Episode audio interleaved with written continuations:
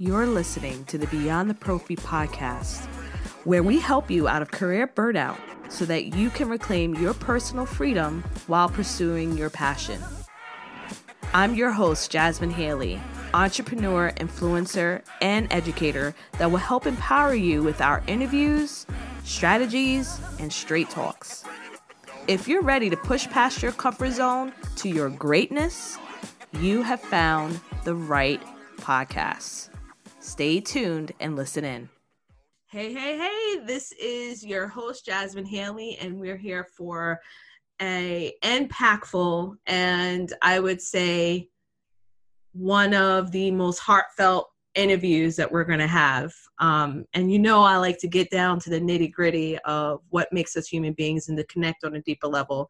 But this week's guest is Lisa Zimmer um, by trade. Yes, she is a dental hygienist. She's been a dental hygienist for 13 years, 20 years though in the dental industry and she is a ceo of smiles for recovery so i met lisa about two years ago i think it's two years ago and um, she came to my course that deals with substance use disorder and opiates and, and what dental professionals need to know and how to use naloxone and all of the things that are very important for us to understand with this vulnerable population. And I was touched beyond belief with her transparency. She opened up, I think that may have been her first time to such a large public audience about her own experience with substance use and how it impacted her personal life and some of the challenges that she faced during her career or the beginning of her career as a dental hygienist. So she's going to share that story with us. She's also going to share the why behind Smiles for Recovery. So I want to extend a warm welcome to you, Lisa. Be here. You're one of my favorite people on earth. So thank you oh. for having me. yes, I I mean, thank you. I I'm very very grateful to have met you and um I can't wait to see. You haven't really been fully unleashed in the world of dentistry on um, on the lives that you're going to be impacting um, every day. And so I can't. I'm just honored to be in a position to to introduce you to dentistry in this way. I have to be honest. One of the one of the main reasons why I started Smiles for Recovery um, has a lot to do with you. I mean, I mean, the way that you approach that particular course and the compassion that you had. Um, that I felt also, I thought, you know, there needs to be more uh, more people like us that are that are showing people compassion. So so you, lady, um, had a lot to do with that. So I want to thank you. Oh, thank you. You know, I think one of the things I always say at the end of my topics, whether it's about living, uh, I'm actually serving persons living with HIV or those who have dealt with a history of trauma or um, substance use disorder, that we need more dental professionals interested in this topic and we need more of us talking about how important our role is. So give give the audience because you know i've heard it but the audience needs to hear where this all began. Like why is your interest in creating smiles for for recovery? What's the why behind it and exactly what will this organization do? So the why behind smiles for recovery is um, I am recovering from substance use disorder. And I say recovering because it is, it is, you are never recovered, but I'm recovering from substance use disorder.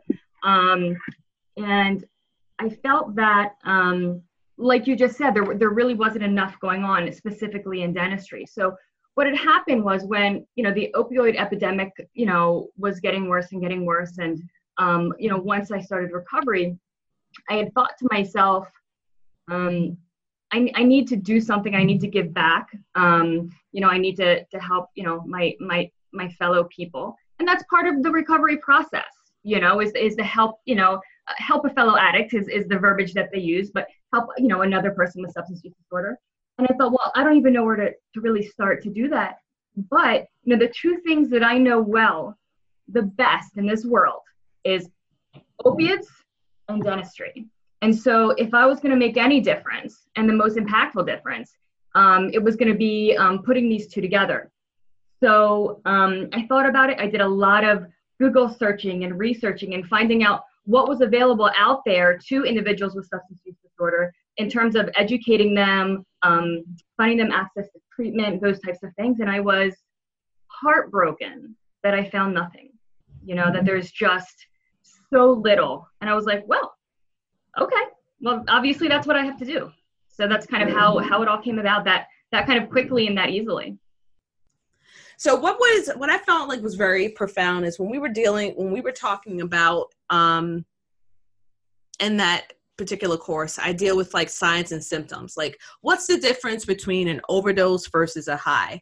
Mm-hmm. And the challenging part is I've had to learn this information by stepping outside of dentistry, right? Most of the education that's there is simply for the prescribers, dentists, right? They're talking about what to prescribe. Mm-hmm. And then um, for you know medical providers that are prescribers, and none of them are dealing with like the heart portion, the compassion that we need. Here are some identifying things that we should look for. And what really struck me about your story was the fact that you were dealing with these challenges during school. Yes. And it wasn't something that any faculty member would be prepared for. I mean, who is in dentistry, right? Unless you've dealt with it personally. I mean, who is ever, but you know. Yeah, yeah. Well, you know, who's prepared, but. Mm-hmm. So, what would you say were some of the things that, you know, as educators or as professionals, we need to look out for? What did you, what do you feel that could have been of assistance to you during that time? Well, I'm not, I'm not sure what could have been of assistance to me, but I, but I can tell you some things to kind of, you know, look for that might stand out that would kind of make you question. Um, as a matter of fact, this past week I saw uh, one of my my old professors, and she is now well aware of my story was not at the time. Um, but now but now you know everything is, is very open. And she said you know i felt like there was something. You know I, I felt like you know you were fragile or i felt like there was something going on but i but i had no idea what it was and i and i couldn't pinpoint it um, from from the perspective of me being in hygiene school and still actively using um, the number one thing would be nodding out. And we had talked about that in your course, that the difference between being high and overdosing. A lot of people think that when somebody is nodding out that they're overdosing. But that's just kind of the way that we, you know, live our lives. You know, right. you know, you use, you, you know, you nod out and then you wake up and then you use. And so um, you know, if you were sitting in a classroom and you have someone that you think is falling asleep, that would look it looks the same as, you know, falling asleep basically, that would certainly, well, you have to be cautious because in hygiene school, nobody gets any sleep because we're studying all night. exactly. But, but, you would you would get a feel. You would get a feeling. Um, and then there's certainly um, some um, intraoral signs that that I can describe to people that maybe other dental professionals wouldn't wouldn't look at because they'd happen to me. Mm-hmm. Um, so you know, for instance, um, when when you're using, you know, depending on the the administration route, right? So, you know, if you were um, snorting something, you know, we're going to see some evidence of that in the back of your throat. We know we're going to see maybe some cobblestoning. We might even see the color of the drug. You know, mm. especially if we're in a dental environment. A lot of times in a dental environment, you're anxious so you're probably going to overuse before you get there. You know, it's mm-hmm. you're probably going to be in the parking lot using before you get in the dental chair. So when we're looking at the at the throat, um, sometimes you can actually see the drug running around the back of the throat. Something that you would never even think of, right, unless you were told. Um, there are um, you know people that are on maintenance medications that they're embarrassed to talk about.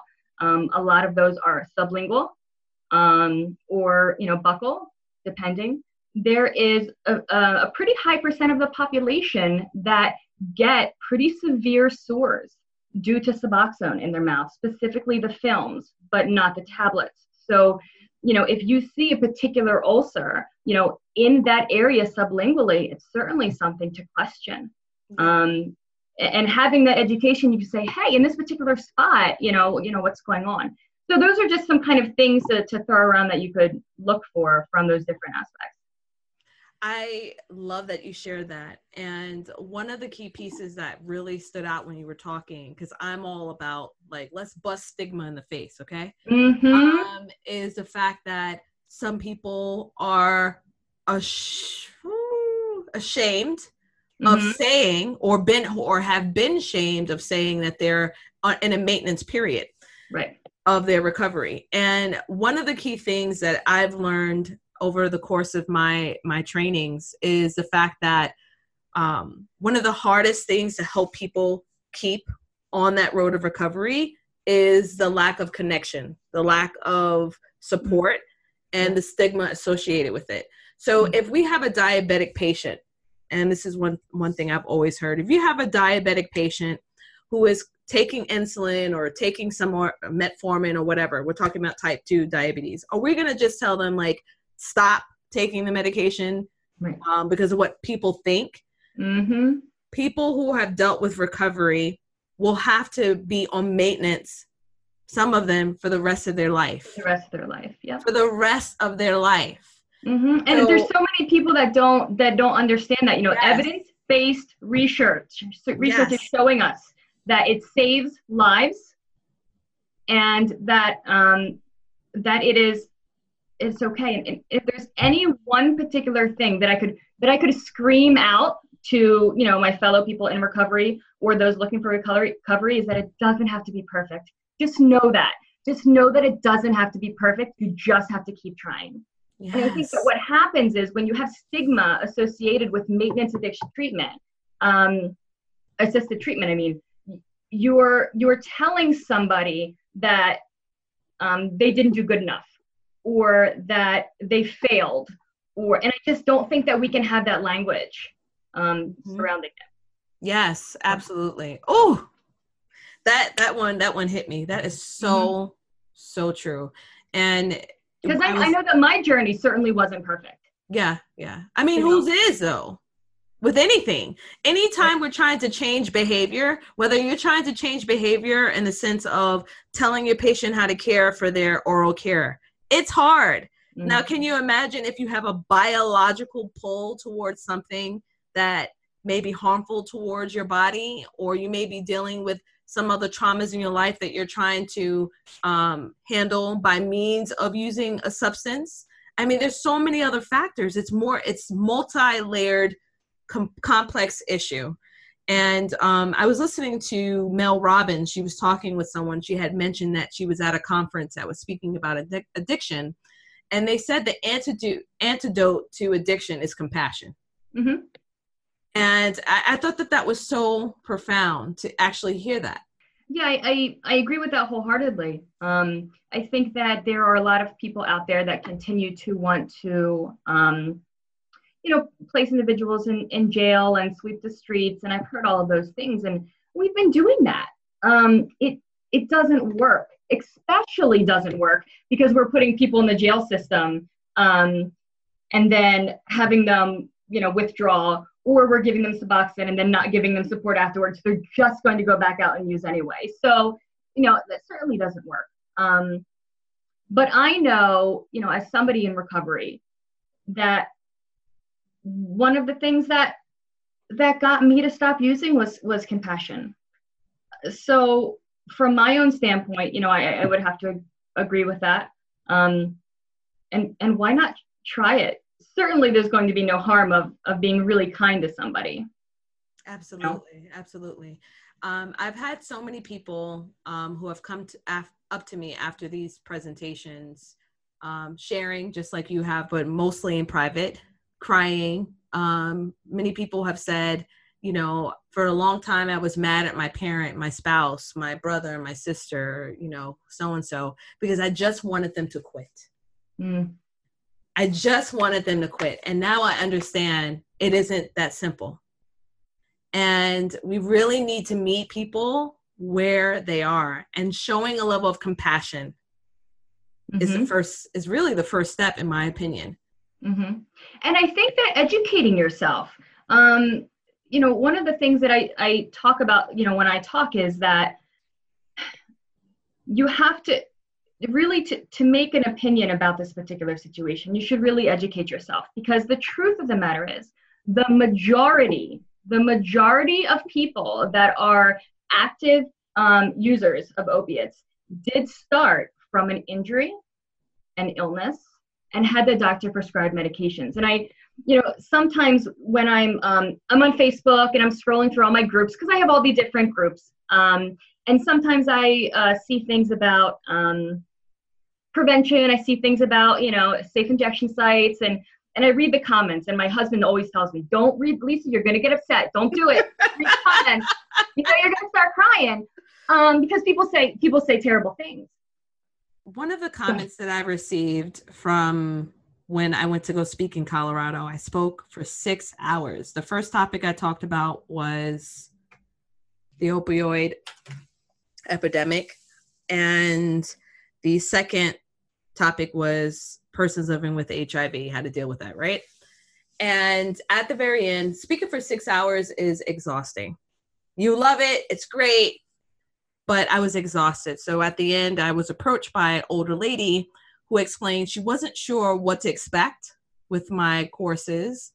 Um, she did enjoy listening to me, but her comment was, why don't we just let those people mm. die and then maybe when other people see them dying, which they already are, especially right. those who are dealing with overdose with the overdose epidemic, right? Um, they'll stop. They'll stop using.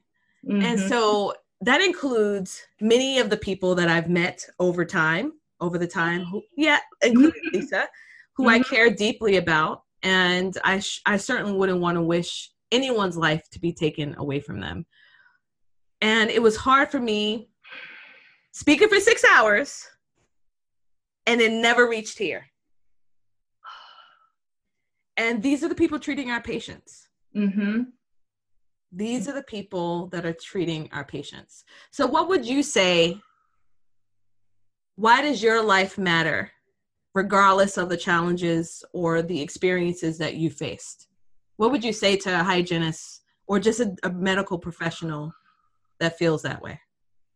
Well, I think I think this also brings me back to the to the educating yourself that I was talking about earlier.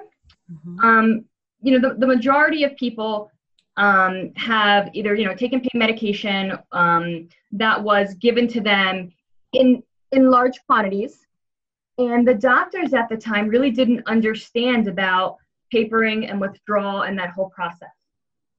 So I have heard a lot of people, um, you know, like um, I'm sure that woman says or, or believes that, um, well, they made the, you know, they made the choice to pick up. Why can't they make the choice to put it down?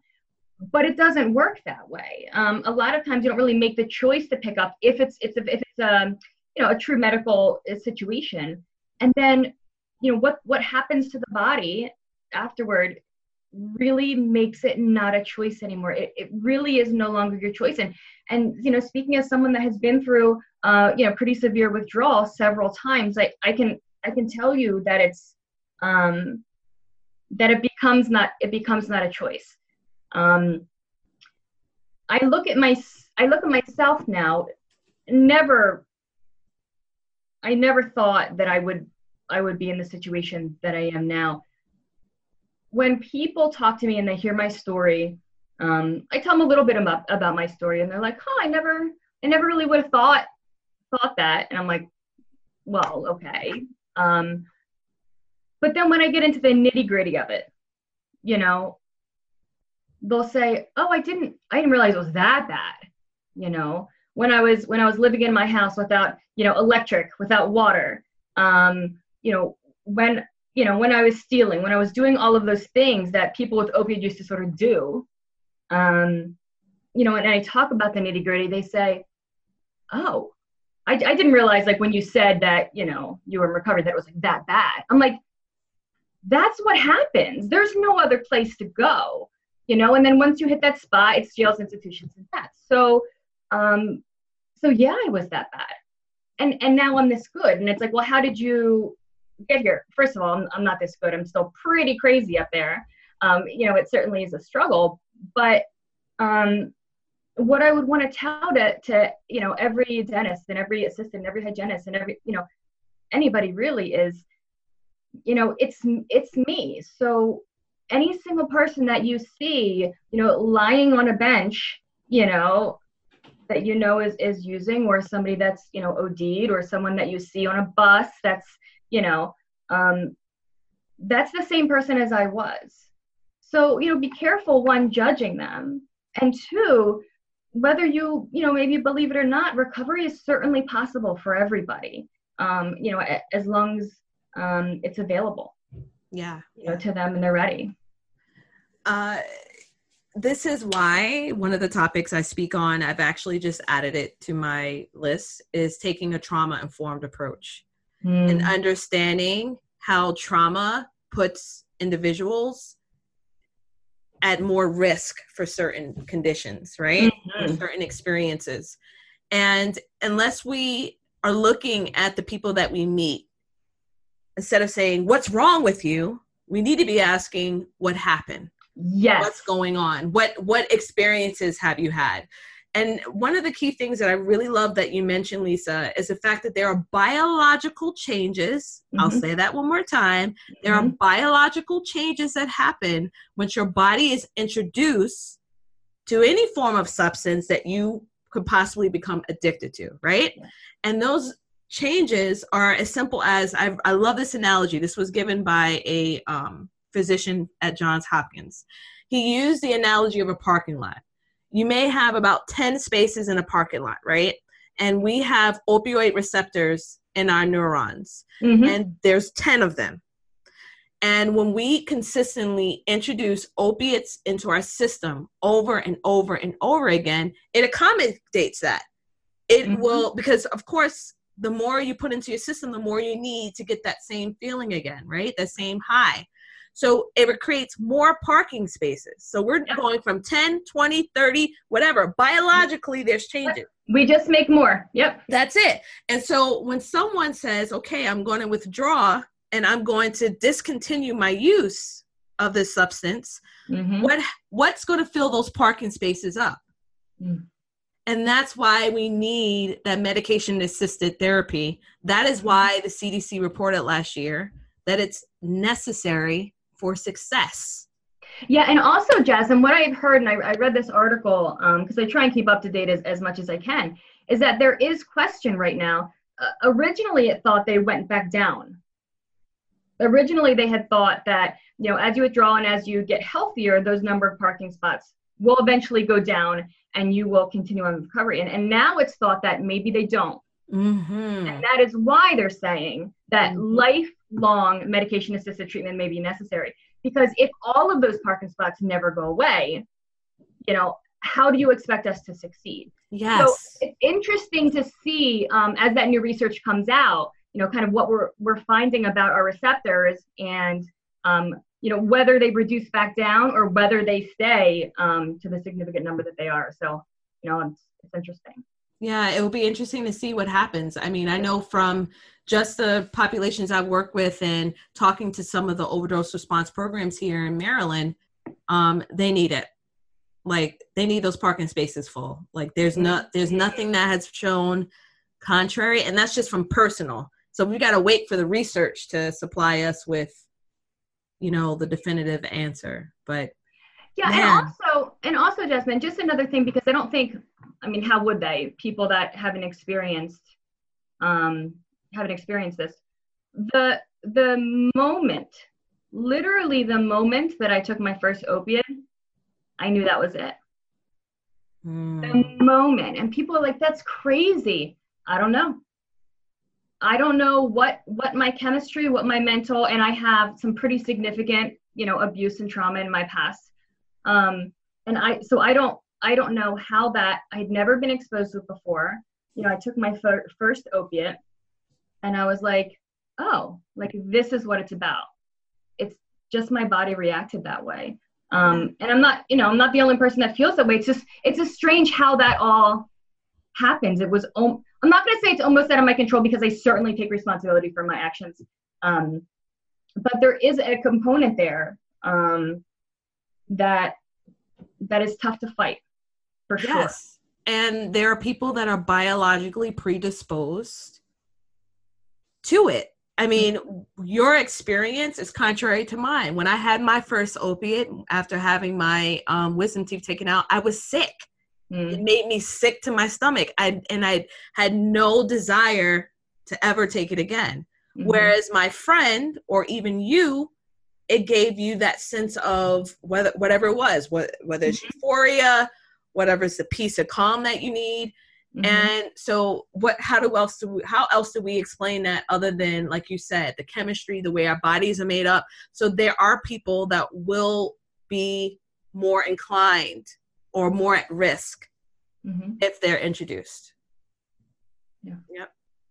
So I I mean we can go on forever and ever talking about this subject. I could. Yeah, yeah, yeah, yeah. Um so please just tell tell the listeners what kind of work are you doing with Smiles Smiles for Recovery?